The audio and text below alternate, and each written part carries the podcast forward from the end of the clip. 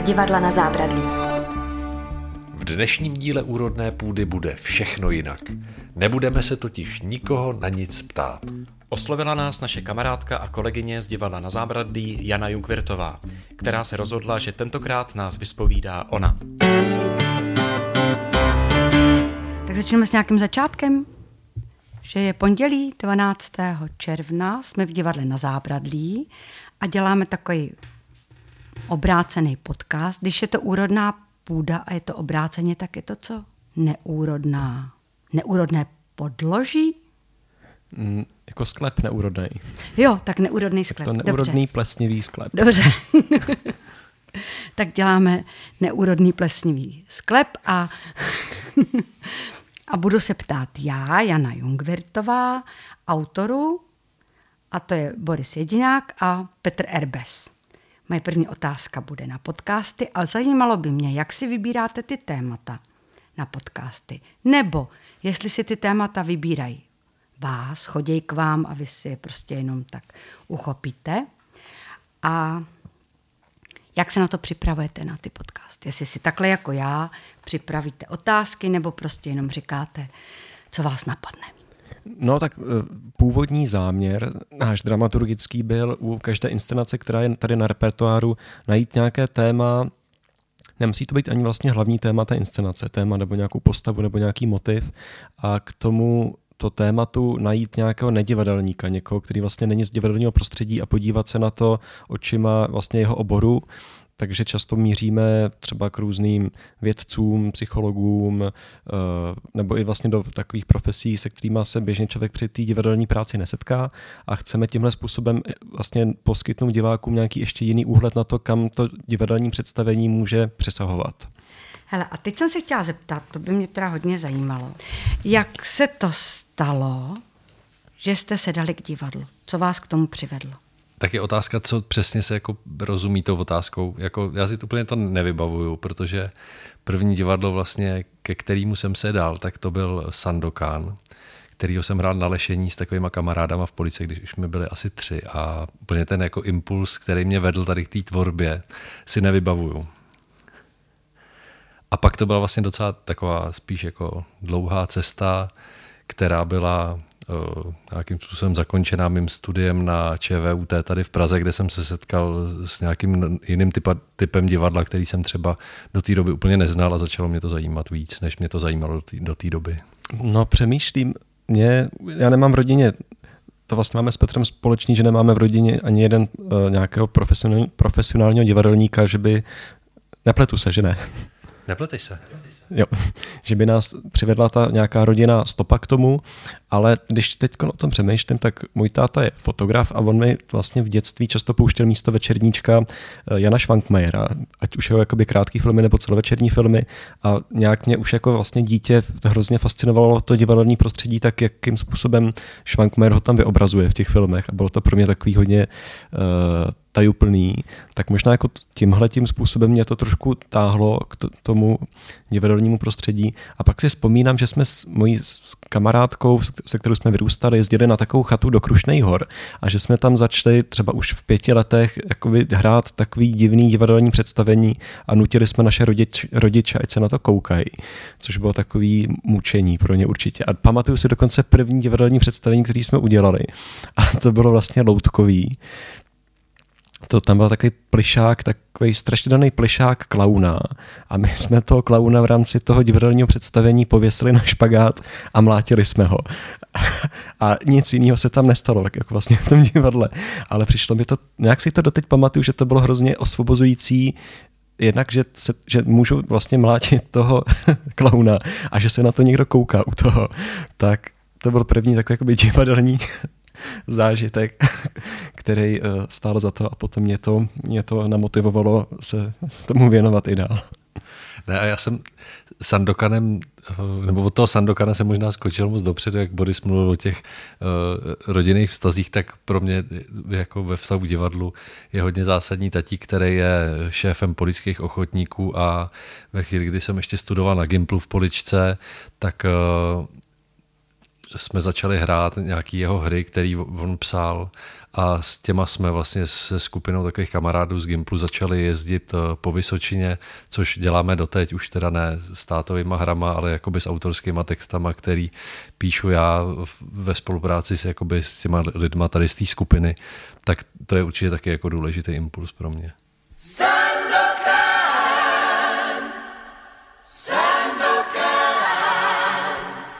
Tak když už teda teď u toho divadla jste jo, a už tady jako pracujete, už máte za sebou nějaký různý práce, tak co, když se ohlídnete zpátky, fakt vás na tom divadle baví? Co vás u toho divadla drží a co na tom máte rádi? Tak mě, mě třeba na tom divadle v tuhle chvíli baví jakoby různost témat, který to divadlo mi umožňuje nejenom jako nějak nasát a nastudovat, ale i prožít. Jako, že mě to vlastně zavede do situací, do kterých bych se třeba úplně nedostal a nabízíme to setkání s lidma, se kterými bych se úplně nesetkal. Tak to je nějaký jako takový prožitek, který je pro mě hodně důležitý vlastně u každého toho zkoušení nebo u přípravy toho zkoušení. No to mi přijde hodně přesný. No. To vlastně sdílím, že Možná to je i tím typem divadla, kterýmu se věnujeme převážně. To znamená, že to je divadlo, který spíš vlastně musí nějak aktivně hledat ten materiál, ze kterého vznikne, a to nejen vlastně v divadelním sále na zkouškách, ale i v, v, tý, jako v těch rešerších a v těch přípravách. A ono to opravdu je jako hrozně fyzická zkušenost taková, nebo jako tělesná zkušenost, opravdu jako když třeba i probíhají různé improvizace, tak nějak mám pocit, že mnohem víc tam jsem jako fyzicky s těma hercema, než když bych si představil, že třeba píšu knížku nebo se věnu filmu nebo, nebo nějaký úplně jiný práci, že člověk jako s každým dalším projektem vstupuje do úplně jiného alternativního vesmíru a v tom je to hrozně dobrodružný teda pro mě. A vedle toho ještě abych jako nemluvil jenom o tom zkoušení, tak je to i to setkání s divákama, že to potkávání se není jenom vlastně intenzivní v té rovině jako herecký, ale i v tom vlastně, když potom člověk s tím představením nějak žije, nebo když i třeba někdy se mi stane, že jsem jako performer, tak, tak vlastně i to setkání s tím publikem, který často je třeba jenom jako na krátký moment, tak je něčem hrozně jako zajímavý a, a živý takový. Tak ještě jsi něco vzpomněl, Petře, proč to máš rád? Jo, tak souhlasím taky s tím, co říkal Boris. A pak ještě ve vztahu třeba k té kočovní skupině, tak pro mě je důležitý, že to je nějaký jako nositel nějaký komunity, ve který vlastně bychom se asi bez toho divadla nepotkávali, tak eh, což mám pocit, že tam je jako pro mě třeba důležitější, než to, jaký divadlo vlastně děláme. A teď jsem se chtěla zeptat, teda, když jste mi řekli, co se vám na tom líbí, jestli je něco, co nemáte už jako úplně rádi, nebo co vám není úplně příjemný, nebo na co se netěšíte, co během té práce nastane? My vedle toho, že pracujeme na zámrlí, tak třeba máme ještě skupinu 8 lidí a tak eh, zvlášť po té situaci vlastně s covidem bylo hodně těžký vůbec jako schánět diváky na ty naše představení. Tak to mně přijde taková jako nejtragičtější situace, co se může stát, že už něco vznikne a je to i vlastně třeba fajn věc, ale nějak se to prostě nepodařilo dostat eh, do povědomí lidí a schánět diváky na to, aby vůbec mělo smysl to hrát, tak to je třeba strašně bolavý. A, a vedle toho ještě třeba co se týče nějakých témat, který divadlo řeší, tak teď v poslední době nějak mě hrozně uh, rozčiluje, když se to divadlo, jako, když vlastně divadlo řeší samo sebe, nebo možná to bylo i tím, jako kolik věcí jsem viděl tuhle sezónu, který se toho nějak, nějak dotýkají. A když to uměl, to umění nebo to divadlo je tak jako zakletý v tom uměleckém prostředí, tak mě to nějak poslední dobou strašně otravuje. Že to je takový uh, neprodyšným trezoru. A tak jsou ty témata, co jsou ve vzduchu. Asi si divadlo musí něco vyřešit samo od sebe, ne? A třeba to zase přejde. Možná jo, no. Jako, já třeba nevím, jestli nemám rád, ale mám jako čím dál tím jakoby větší respekt, nebo nechci říct strach, ale jakoby z, z nějakého jako úplně prvního kroku ve chvíli, kdy se začíná ta inscenace jakoby vybírat téma nebo vybírat třeba tým, ve kterém ta věc vzniká, uh, tak uh, jakoby cítím, že, že to je něco jako hodně intuitivního, něco, co by jakoby mělo být hodně intuitivní, ale zároveň jako tam hrajou roli i jiný faktory, jako uh, peníze třeba a to, že jako nechci odmítat vlastně žádný nabídky, nebo je to strašně těžký a vlastně jsem rád za každou nabídku. A, ale zároveň, když se ptala, jako, co na divadle nemám rád, tak se mě vybavili nějaký zkoušení, které byly hrozný a myslím, že jakoby jsem to nějak třeba uh, nebo jedno se mi vybavilo, ne. že jsem to třeba intuitivně vnímal už na začátku té věci, ale nějak jsem to jakoby nechtěl si připustit, nebo, nebo No, nebo jsem se tomu vyhejbal, nebo jsem měl pocit, že to je jakoby nějaký moje selhání, to, že se takhle cítím vlastně v té věci, což možná bylo vlastně částečně taky. A tak eh, to je to, co, z čeho mám strach, ne, ne nemám rád. No. Tak to jsem se trochu vyhnul té otázce. A není to někdy těžký, když jste takový jako mladý a před váma na jevišti třeba stojí už nějaký starší herecký bardi, přesvědčit je o tom, aby šli jako s vámi a o, to, o té vaší věci? Já mám pocit, že to, jestli je někdo Bart nebo ne, jako, je, jako že to vytváří tenhle ten pocit, že se k nám nějak vztahují, že to vlastně vůbec nemusí být o věku. Tak a teď jsem teda chtěla, jestli byste když tady pořád o tom mluvíte, co jste kdy dělali nebo nedělali, představili nějaký úplně konkrétní věci, co třeba děláte, za čím stojíte, nebo poslední době, co jste udělali, nebo co plánujete. Aby ty posluchači měli takovou představu o vaší práci. Nejenom tady v divadle na Zábradlí. Tak já udělám takový průlet tady tou sezónou. Když jsme na konci té sezóny, už je před náma léto, ještě nás teda v následujících třech týdnech s Borisem čekají tři premiéry, teda dvě, dvě, pardon. Tak uh, udělám takový průlet teda od září. Tak uh, já jsem na začátku sezóny zkoušel v Českých Budějovicích v Malém divadle, kde jsem pracoval na inscenaci o Růženě Zátkový, což byla taková československá nebo i rakousko-uherská futuristka, známá Tomase Marinetyho, taková strašně zajímavá malířka, sochařka, ale vlastně i divadelní autorka. To byla jedna věc, potom jsme zkoušeli s osmi lidma inscenaci o vývozu československých zbraní do Sýrie převážně. Potom jsme s Aničkou Klemešovou tady dělali inscenaci o Pavlovi. Teď eh, s Borisem zkoušíme nakladně o takovém chlapíkovi, který, eh, který mu skřetí ukradnou kocoura a paralelně eh, jsme s Borisem jezdili vlastně od ledna do Olomouce zkoušet inscenaci o seniorkách, který zavraždili svý partnery s takovým seniorským studiem, který tam je při divadle na Cuckách. To je asi, ne, a ještě vlastně dvě věci, a ještě chystáme s Borisem teďka brzo k vydání karetní hru. A do toho ještě máš tu novou roli dvojitýho tatínka. Tak já možná můžu navázat a říct, co nás čeká příští sezónu, že to tak vlastně se, se může překnout i do... A ty si dělal všechno s Petrem? Ty si ne, ne, ne, všechno sám? ne. Tak tuhle sezónu, když tak udělám rekapitulaci, tak jsem začal tady eh, zkoušením Medvěda s motorovou pilou s Honzou Mikuláškem podle povídek finské prozaičky Rozy Lixom. Potom jsme se pustili jsme se pustili do toho zkoušení se skupinou 8 lidí, které mám mluvil Petr. Výla Shooting, bude další repríze, bude v září, tak moc zvu, budu v galerii Display. Pak ano, jsem byl na divadelní festivale v Chile, a tam si reprezentoval co v Chile? A tam jsem jel jako delegát české skupiny, eh, jednak jsem tam měl za zábradlí, jednak za 8 lidí a vlastně cílem, nebo mým cílem na tom festivalu bylo jednak nakoukat co nejvíc věcí, jestli třeba není nějaká možnost nějaké spolupráce mezinárodní a případně tam domluvit, jestli nějaká věc z Česka nemůže jít na zájezd tam do Chile. To jsme ještě tady dělali v zažít město jinak akce, inscenaci ze vzpomínek naší kamarádky a kolegyně tady ze zábradlí, která hraje v Dispolandu, jak vlastně vzpomíná na svý rodinný město na Ukrajině a jak vnímá teď Prahu po tom, co emigrovala uh, kvůli válce Prahy. No a potom jsme uh, začali zkoušet v Olomouci od ledna s uh, klubem seniorů podívat na Tucky. Tam budeme mít poslední premiéru pro sezónu a uh, mám pocit, že jsem něco zapomněl, ale... A ty jsi říkal ještě, že příští sezónu, něco řekneš do příští sezóny? Že budeme s Petrem zkoušet inscenaci Bůh v Las Vegas, tady v divadle na Zábradlí o výjezdu československých umělců v roce 68 do Las Vegas, kde strávili 6 měsíců, kde hráli dvakrát denně show, kterou si připravili pro americké diváky. A nějakou knihu napíšete? Kniha mi tam chybí. Není, žádná kniha není. Jo, to nás napadlo teď. Eh, bude to, prosím tě, Atlas hororů. V podstatě bude o tak jako taková přehledová knížka hororových filmů s, s cílem vlastně popsat všechny existující horory. Je to dlouhotrvající projekt. Uvedu příklad jednoho textu, tady cituji. Děvčátko zjistí, že je posedlé ďáblem, přijede polský kněz a děvčátku pomůže nebo může z té strany 68 citovat. Loutkový trpaslík uzavře skupinu lidí na uzavřeném místě a pokud se tito lidé chtějí dostat ven, musí si navzájem ubližovat v průběhu všichni zemřou. Trpaslík vyhrává. Většina lidí si života neváží, ale vy už ano. Od této chvíle. Konec hry.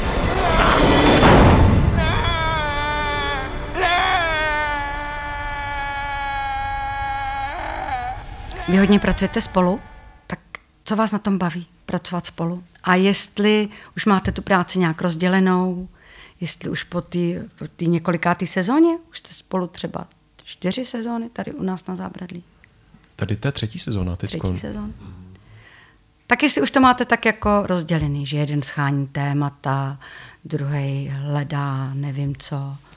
No, nemáme to nějak rozdělený, že by jsme jakoby věděli, jak něco budeme dělat.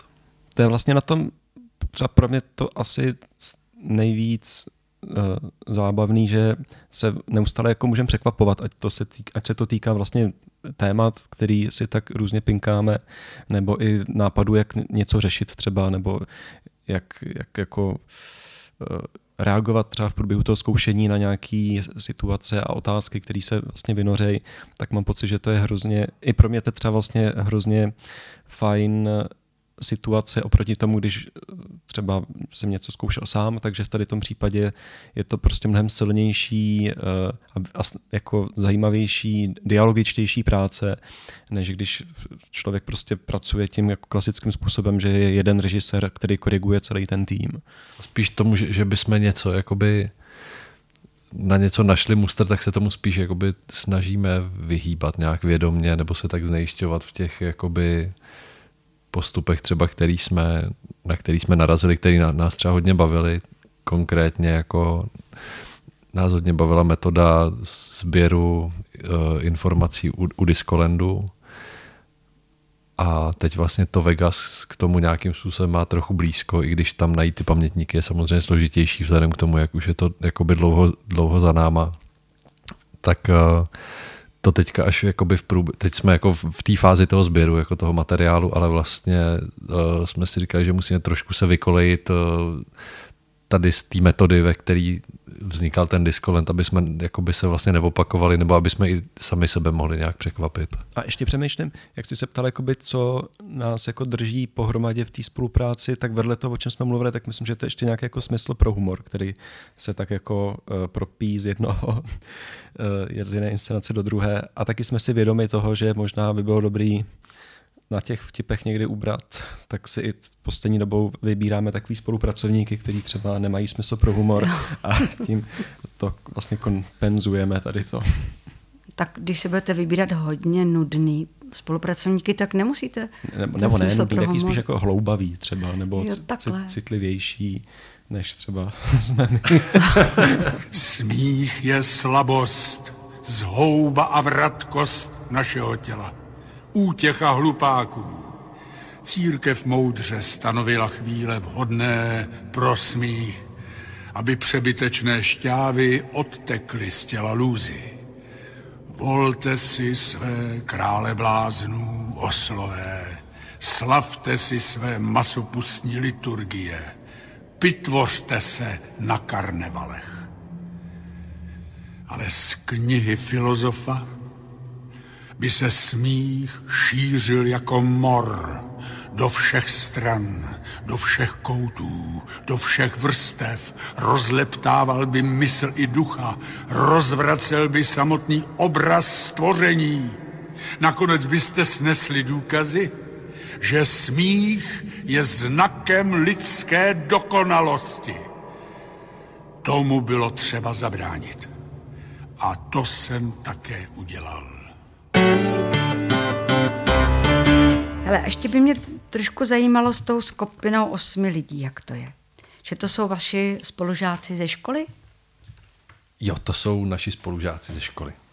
A spolužačky. Jo. Hlavně teda vlastně spolužačky, jenom, jenom spolužačky. S kterými se kamarádíte a máte se s nimi rádi a dobře se vám s nimi spolupracuje? Nějak se to hrozně potkalo, no, že máme takovou dobrou chemii mezi sebou a vlastně to, co nás spojuje v osmi lidech, je vůbec jednak jinak samozřejmě jako ta, to přátelství, který mezi sebou máme, ale zároveň i touha vlastně hledat nějaký jiný formy, jak dělat divadlo v nějaký mm, skupině, která funguje demokraticky a která vlastně jednak ty, ten koncept vymýšlí, ale i sama ručí za to, jak ten koncept se potom realizuje, že vlastně často jsme my ti, kdo to hrají ty věci, nebo to jsou třeba diváci, že nás je zajímá jako interaktivní divadlo.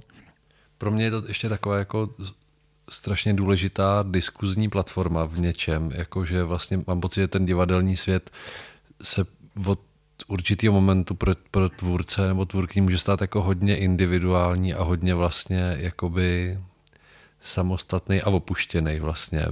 Pak v té tvorbě je člověk nějak sám, tak mám pocit, že tady jako osm lidí třeba pro mě hodně funguje jako takový jakoby zázemí i pro reflexi té tvorby vlastně. No. A řeknete mi ještě, jak se stalo, že jste vlastně tady na Zábradlí, jak jste se sem dostali? To vzniklo vlastně ještě na škole, kdy nás oslovil Honza Mikulášek, abychom dělali absolventskou inscenaci jeho hereckého ročníku, který tam tehdy vedl a vlastně z toho vznikla první inscenace, co jsme s Petrem dělali, Prodaná nevěsta. Ten název je delší, ale teď to nemusím říkat, ne celý. a my už se ani nepamatujeme totiž s Petrem. Uh, no. a na základě tady té zkušenosti nás potom pozvali na zábradlí dělat inscenaci, která se jmenovala Kiem Pokebuli. A to jsme tady dělali tehdy ještě jako vlastně hosté nebo hostující režiséři. A nějak jsme si sedli vlastně jak s herci, tak i tady s uměleckým vedením a na základě tady té zkušenosti pak vznikl ten nápad, že bychom eh, tady působili jako stálí dramaturgové. Tak ale, kdyby si si měl vybrat mezi jistotou a svobodou, co bereš? Svobodu určitě. A Petr? Jo, taky no. Jo, pro mě to znělo, se ptáš Borise jenom, že... Hele, a mezi komedií a tragédií, co berete? Komedie. Taky komedie. No, Hele. ne, ne, možná něco mezi. A no to, tak dobrá komedie je vždycky tragédie zároveň. To je pravda. Jo, ale víš co, udělat dobrou komedii je to. A přece, když se lidi smějou, tak to není méně, než když pláčou. Nebo to čemu? Je, no, kniha nebo film? Kniha. Jo, kniha. A třeba detektivka nebo milostný román? Detektivka. Nevím, ani jedno. Detektivka.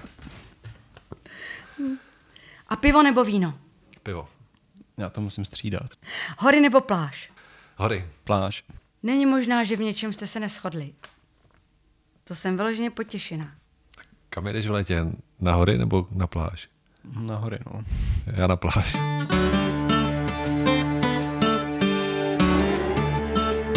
Poslouchali jste Úrodnou půdu. Stávej se Mínko Holalka, bude z tebe fialka.